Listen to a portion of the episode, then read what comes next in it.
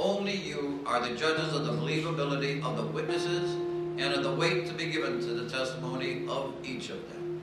You are not to concern yourselves with possible, possible punishment or sentence for the offense charged during your deliberations. Neither sympathy nor prejudice should influence you. You should not be influenced by any person's race, color, religion, or national ancestry, gender, or sexual orientation. From WBEZ Chicago and the Chicago Tribune, this is 16 Shots, the police shooting of Laquan McDonald. I'm Jen White. Today, the defense and prosecution delivered their closing arguments. We wanted to bring you the highlights from those arguments, so we're going to play some excerpts. First, you'll hear from prosecutor Jody Gleason, then Jason Van Dyke's defense attorney Dan Herbert. The prosecutors then get to make a rebuttal argument because they have the burden of proof here. So, lead prosecutor Joseph McMahon gets the last word with the jurors. Ladies and gentlemen, we're at the uh, conclusion of the trial, and closing arguments are a uh, discussion of the facts that have been proven at trial, reasonable inferences to be drawn from the facts, along with circumstantial evidence. All right, at this time, uh, closing arguments. State. Laquan McDonald was never going to walk home that night. The defendant decided that on the way to the scene. You heard what it was that he said. I guess we'll have to shoot him. It wasn't the knife in Laquan's hand that made the defendant kill him that night. It was his indifference to the value of Laquan's life. We know the defendant contemplated the decision to shoot Laquan before he even got out of his vehicle, before he even laid eyes on Laquan McDonald at the scene. When he was a block and a half away, he was contemplating shooting him. And he never adjusted that mindset once he got onto the scene to see what was really happening. He says that Laquan McDonald looked at him with an expressionless face and bugged out eyes. He told or, uh, Dr. Miller that he looked into Laquan's soul. Really? He looked at Laquan McDonald for six seconds. Six seconds before he made the irrevocable decision to shoot him. Not once, but 16 times. What was Laquan doing? He was veering away from the officer. He was surrounded by police officers, and an officer with a taser was 30 seconds away. The defendant had a million other options that he could have used other than firing that gun. And the biggest one he could have used was time, patience. We know that that taser car arrived within 25 seconds or so from Walsh kicking that gun away from Laquan. He shot too early, he shot too often, and he shot for way too long. He fired 16 shots into Laquan McDonald's body where no reasonable police officer could believe it was necessary. Not the first shot, and certainly not the 16th shot. This is not the Wild West out here, when an officer can shoot an individual using deadly force and then try to justify it later. Now, from the very beginning, the defendant has exaggerated the threat. Do you recall?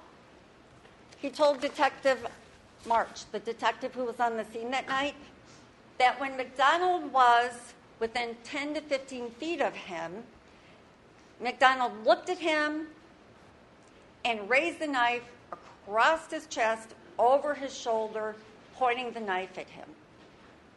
He also told the detective that in defense of his life, he backpedaled and fired a handgun at McDonald to stop the attack. None of that happened. You've seen the videos. He made it up. The defendant's authority to use deadly force is not unbridled and not without restraint. And you know what? When deadly force is used, when it's not necessary, when it's not justified, it is first degree murder. It's 16 counts of aggravated battery, and it is official misconduct. Because no one is above the law. Thank you very much. Good morning. Let me begin by thanking each and every one of you for your time, your attention throughout these past three weeks. You've been great, but your job is just beginning. In this case, your job is to interpret it how a reasonable police officer would have acted. We as civilians, we can't recognize a lot of things that police officers can. The prosecutors, you know, the most dangerous part of their day is crossing a busy street to go to Starbucks. We have to look at this from Jason Van Dyke's perspective. The video is not enough. Ask yourself. They keep talking about this taser. This taser was only 30 seconds away. All right, well, 30 seconds in that situation?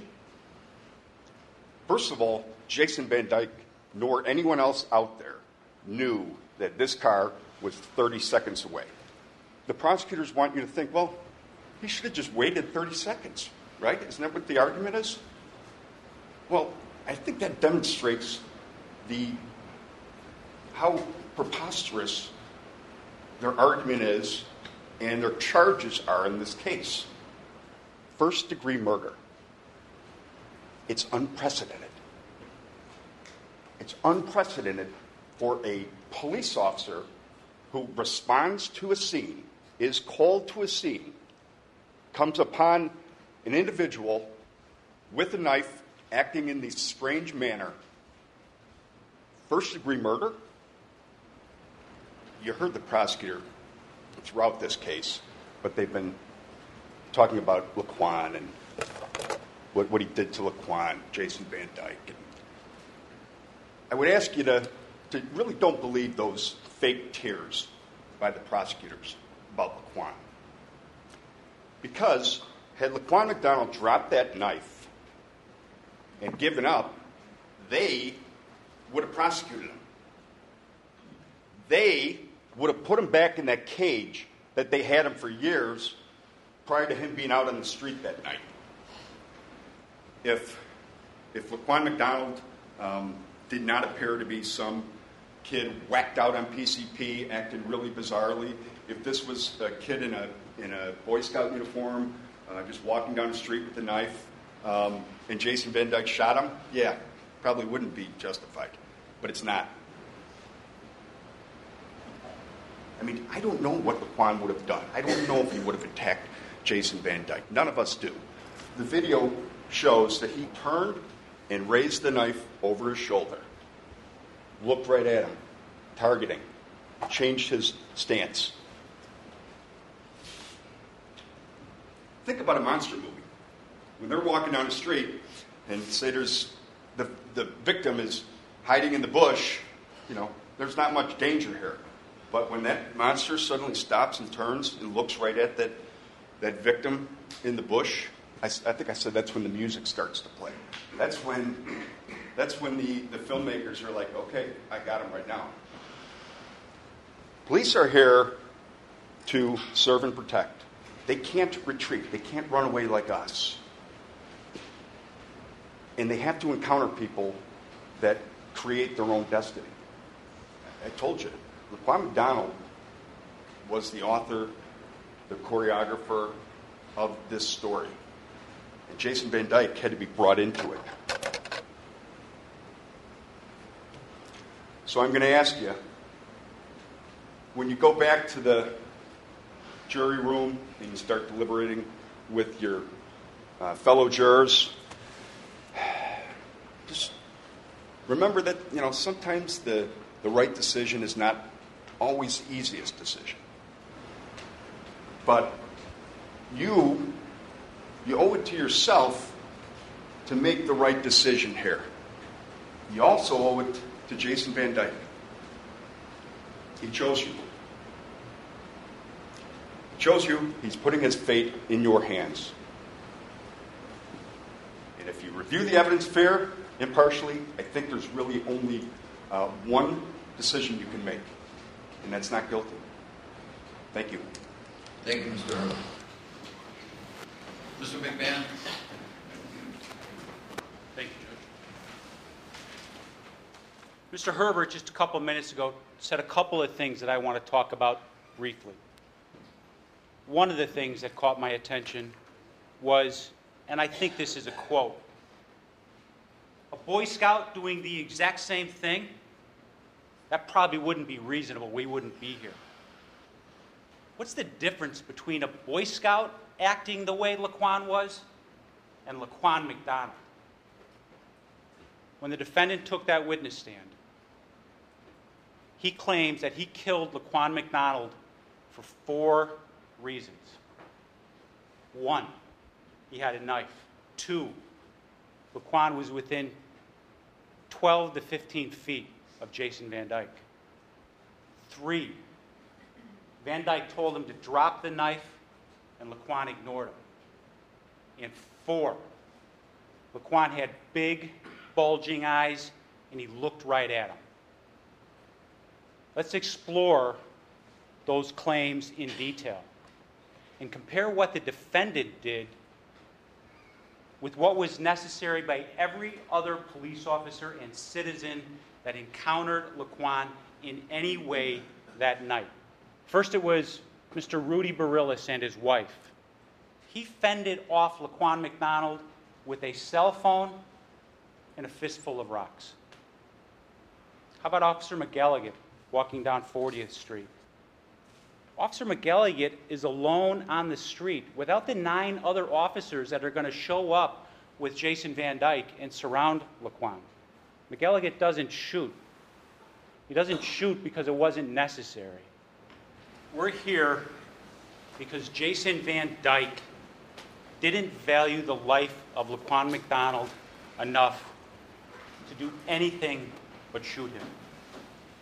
He and Officer Walsh, his partner, they went there to stop Laquan McDonald, just as Officer Walsh told you when he walked in here and testified from that witness stand. Someone needed to arrest Laquan McDonald, not stop him with a hail of gunfire. You heard from father and son, Jose and Xavier Torres. They saw Laquan walking on Pulaski, surrounded by police, walking away from the police without any threatening actions when the defendant shot and killed him. The defendant has committed serious crimes, and we must hold him accountable like we hold every other citizen accountable. When he shot the first time, it was completely unnecessary. Laquan went down. Van Dyke saw this. He told you. He told you he had tunnel vision. Before he fired that first shot, he was predisposed to shooting Laquan McDonald before he even arrived. Jason Van Dyke shot Laquan McDonald for walking past him and ignoring his commands to stop and drop the knife. Even that biased, self serving animation shows the indefensible acts of murdering Laquan McDonald. His own animation shows a murder and five counts of aggravated battery with a firearm, and it ends early. You know Laquan hits the ground hard and fast after it ends, and you know what happens after they end the video. It's Jason Van Dyke firing bullets, ripping into the flesh of Laquan McDonald 16 times. That's not justified. That's not necessary. That's first degree murder.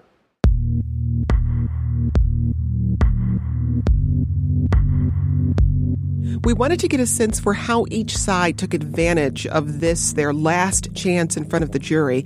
To do that, we brought back Sharone Mitchell. He's a former Cook County Assistant Public Defender and is now Deputy Director of the Illinois Justice Project.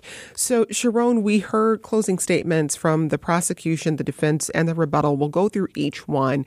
When we look at the closing statement the prosecution laid out, there was focus on Jason Van Dyke's actions and really trying to lay out this case that force was not necessary, that level of force that Jason Van Dyke um, used when he shot his weapon 16 times into Laquan McDonald, it was unnecessary. How effectively was that argument laid out? I'm not sure how effective it was. They really started with with the limitations on an officer instead of kind of going into how bad the conduct Jason Van Dyke um, allegedly uh, uh, was participating in. Um, it was a lot about no one is above the law, being very respectful of the role that police officers play, but saying that kind of Jason Van Dyke went a step too far. Now, in the defense's closing statement, Dan Herbert lays out this picture of Jason Van Dyke not really having other options, that the situation was urgent, that he was acting like a good cop, sort of heroically protecting the public. How effective was that? I think that it was relatively effective. Um, he kind of switched between two kind of theories. First, this idea that he was a hero, but second, this idea that he was just a guy with a family that was scared of this kind of scary monster. So, you know, we talked about earlier um, putting Laquan McDonald on trial, and that is certainly what happened. I mean, literally calling him a monster um, calling him saying he was raging for the 24 hours. It was all about the actions of Laquan McDonald, and really physically said that if he had just dropped the knife, the situation would have been over. So the prosecution then has a chance to come back and present a rebuttal argument in response to the defense's closing statement. How did they use that rebuttal? Well, they focused really in on the defense's argument about perspective. And they really wanted to show the jury the perspective of Jason Van Dyke. So they literally played the um, audio of the police radio. And then after they played the audio, they showed the video. They really wanted to show the jury this is what Jason Van Dyke saw. This is what Jason Van Dyke heard. And in response, he, you know, shot uh, Laquan McDonald 16 times. And when you listen to the dispatch um, communications, between the dispatcher and the officers on the scene. You hear her calling for a taser to come to the scene.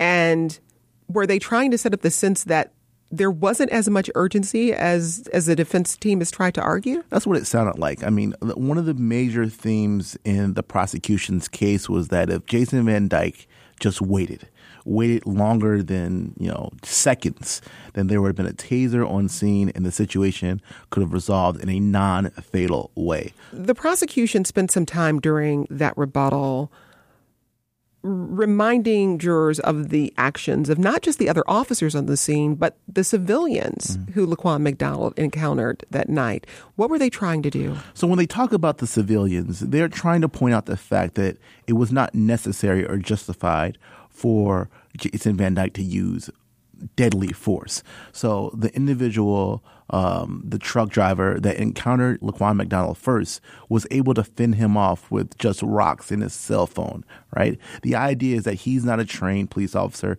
He doesn't have a gun. He doesn't have training. And even him, in his limited capacity, was able to fend off Laquan McDonald. This kind of cuts against the idea that he was a raging threat that was attacking people and was going to injure somebody if he had the chance and when it comes to the actions of the other officers that night. Yeah, they played a, paid a lot of attention to the idea that there were five squad cars out there and there were 10 other officers out there and there were officers that got there before Jason Van Dyke was there and they made the decision not to shoot uh, Laquan McDonald. So it's in contrast. What was different about those other officers?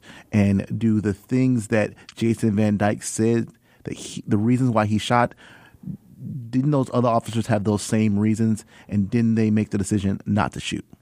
So it's interesting. We've heard several people say over the course of this trial that Laquan McDonald is not the person being tried. However, the defense's closing statement again bring up the PCP that was in his system. They bring up the fact that he wasn't on his antipsychotic medications. And while Laquan McDonald isn't on trial, that is evidence that can be presented for the jury to consider. No, essentially it's a self-defense case. And in self-defense cases, this is what you classically, this is what you always see. You see the defense attorney trying to move the attention away from the actions of the defendant. Herbert wants the jury to be thinking about Laquan McDonald and Laquan McDonald only. What Laquan did, what drugs he ingested, how he was acting, whether he attacked officers, whether he attacked civilians. The more the jury thinks about Laquan McDonald, the more likely the defense believes that they will get a good result for their client. So the jury is going into deliberations. Jason Van Dyke has been charged with first degree murder, 16 counts of aggravated battery and official misconduct, but the jury's been given instructions that they can consider second degree murder. Talk about the difference between first and second degree murder charges. So, first degree murder essentially means that beyond a reasonable doubt that the individual was killed and killed without lawful justification. Those are things that the state has to prove. Forget second degree.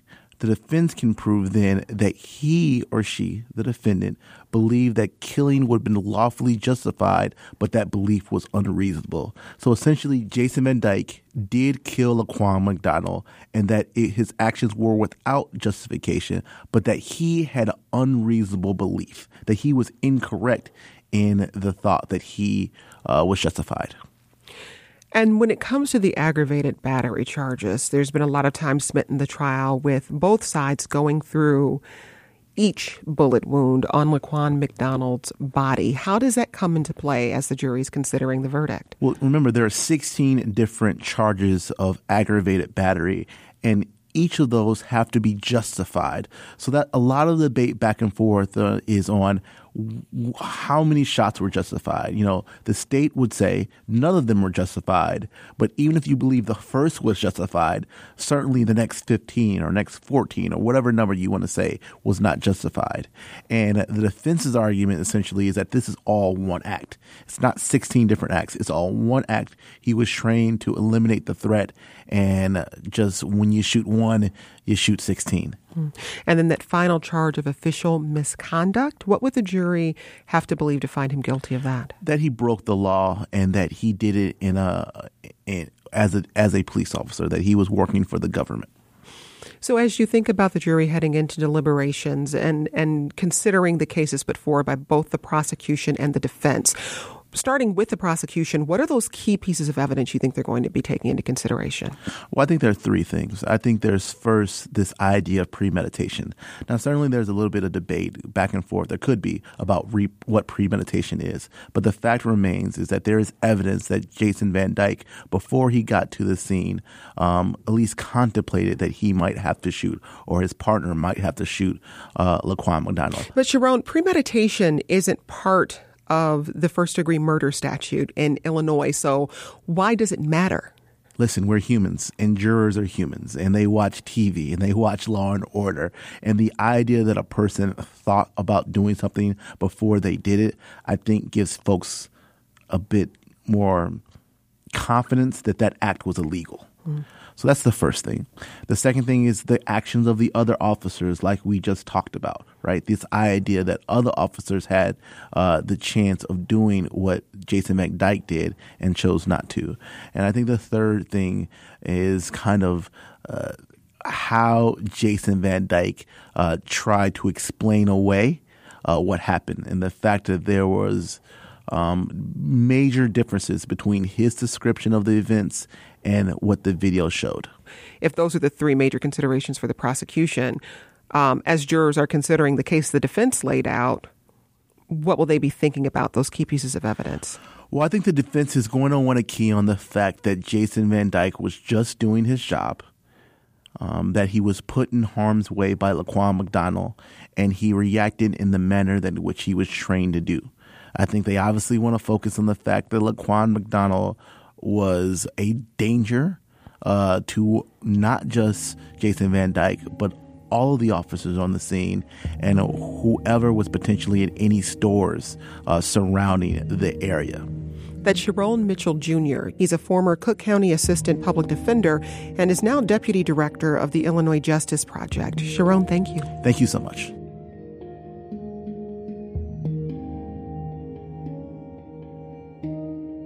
Jason Van Dyke's fate is now in the hands of the jury. We don't know how long it will take them to reach a verdict, but as the jury deliberates and Chicago prepares, we'll be keeping a close eye. So check this podcast feed regularly for any updates.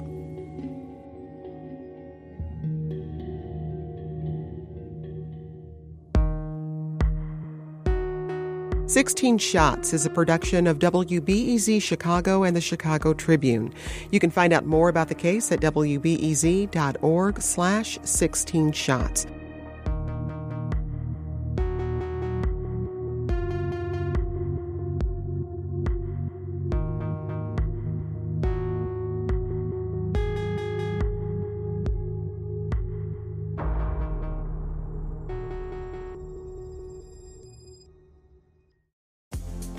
In the morning rush or the end of day hustle, find the news on the WBEZ mobile app. Catch up and stay informed on your schedule from wherever you are. Available now for Android or iOS.